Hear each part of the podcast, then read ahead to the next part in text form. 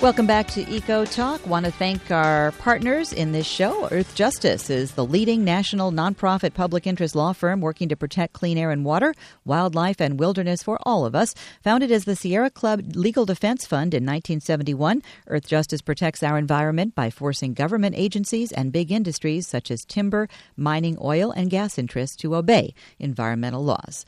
And we're going to welcome now to the show Joan Mulhern, Senior Legislative Counsel with Earthjustice, here to talk about some recent administration efforts to undermine environmental protection of our nation's waterways and what we can do about it, in particular, something coming up next week. Thanks for joining us, Joan. Thanks for having me, Betsy. I understand uh, this Tuesday coming up, the Supreme Court will hear two cases that could, in fact, undermine protection of the vast majority of our nation's streams, wetlands, ponds, and other waters. Don't we have the Clean Water Act in place for that? Well, we do. For, for over 30 years, the Clean Water Act has provided a baseline of anti pollution safeguards for all of our nation's waters, large and small.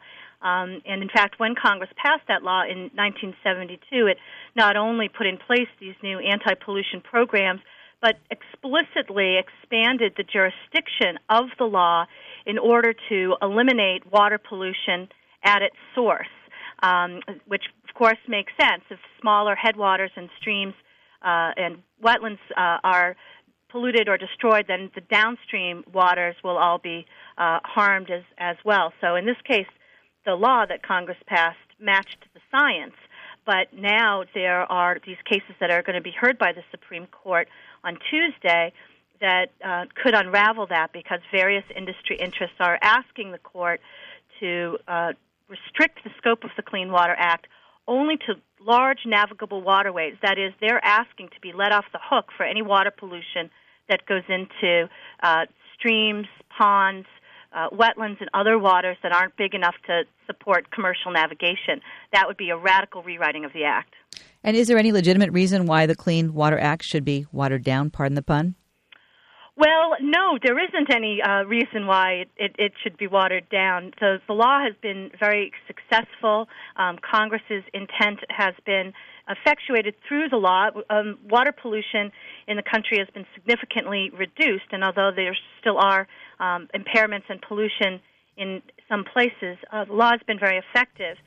And there's no reason legally either why the Supreme Court should um, should accept the petitioner's arguments that the that the scope of the law should be read narrowly for the first time in, in 30 years.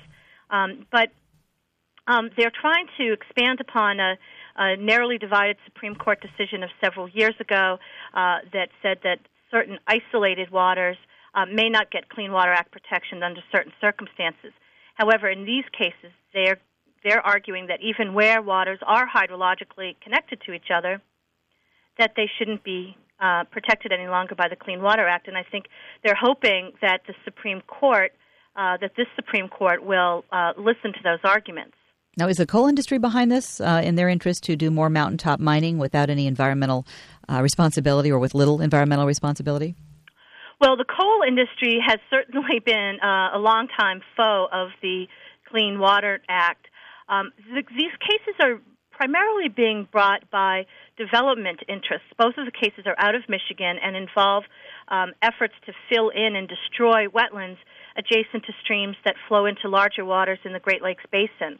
And the federal government in these cases uh, said that that, that development could not proceed without complying with the Clean Water Act, and so uh, the developers sued.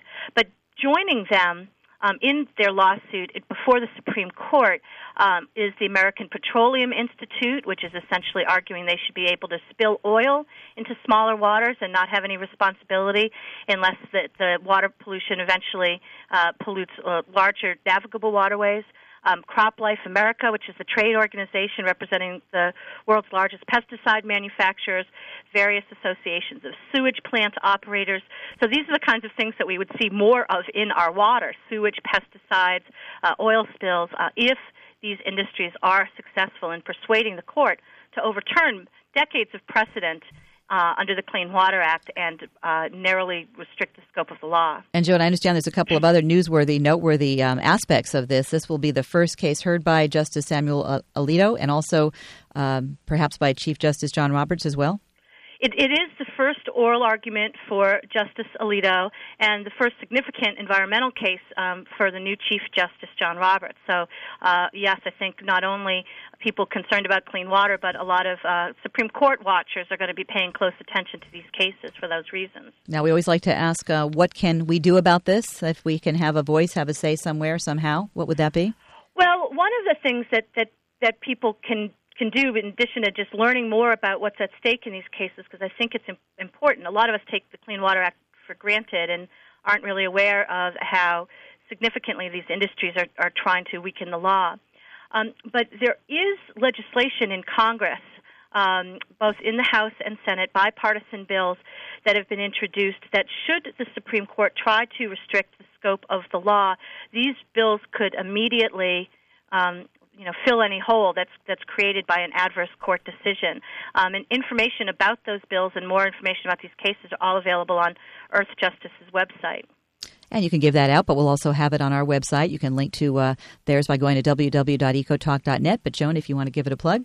Sure, it's it's just earthjustice.org. Okay, that's what I thought. Nice and simple and quick. Thanks for joining us, Joan Mulhern. Thanks for pointing out something we should all be paying attention to next week. Joan is a senior legislative counsel for Earthjustice, and in fact, Eco Talk, this program, is made possible by Earthjustice, the Union of Concerned Scientists, as well as the NRDC, also by our title sponsor, Pet Ecology Brands. I'm your host, Betsy Rosenberg, encouraging you to go out and have a great green week. Spread the word about Eco Talk.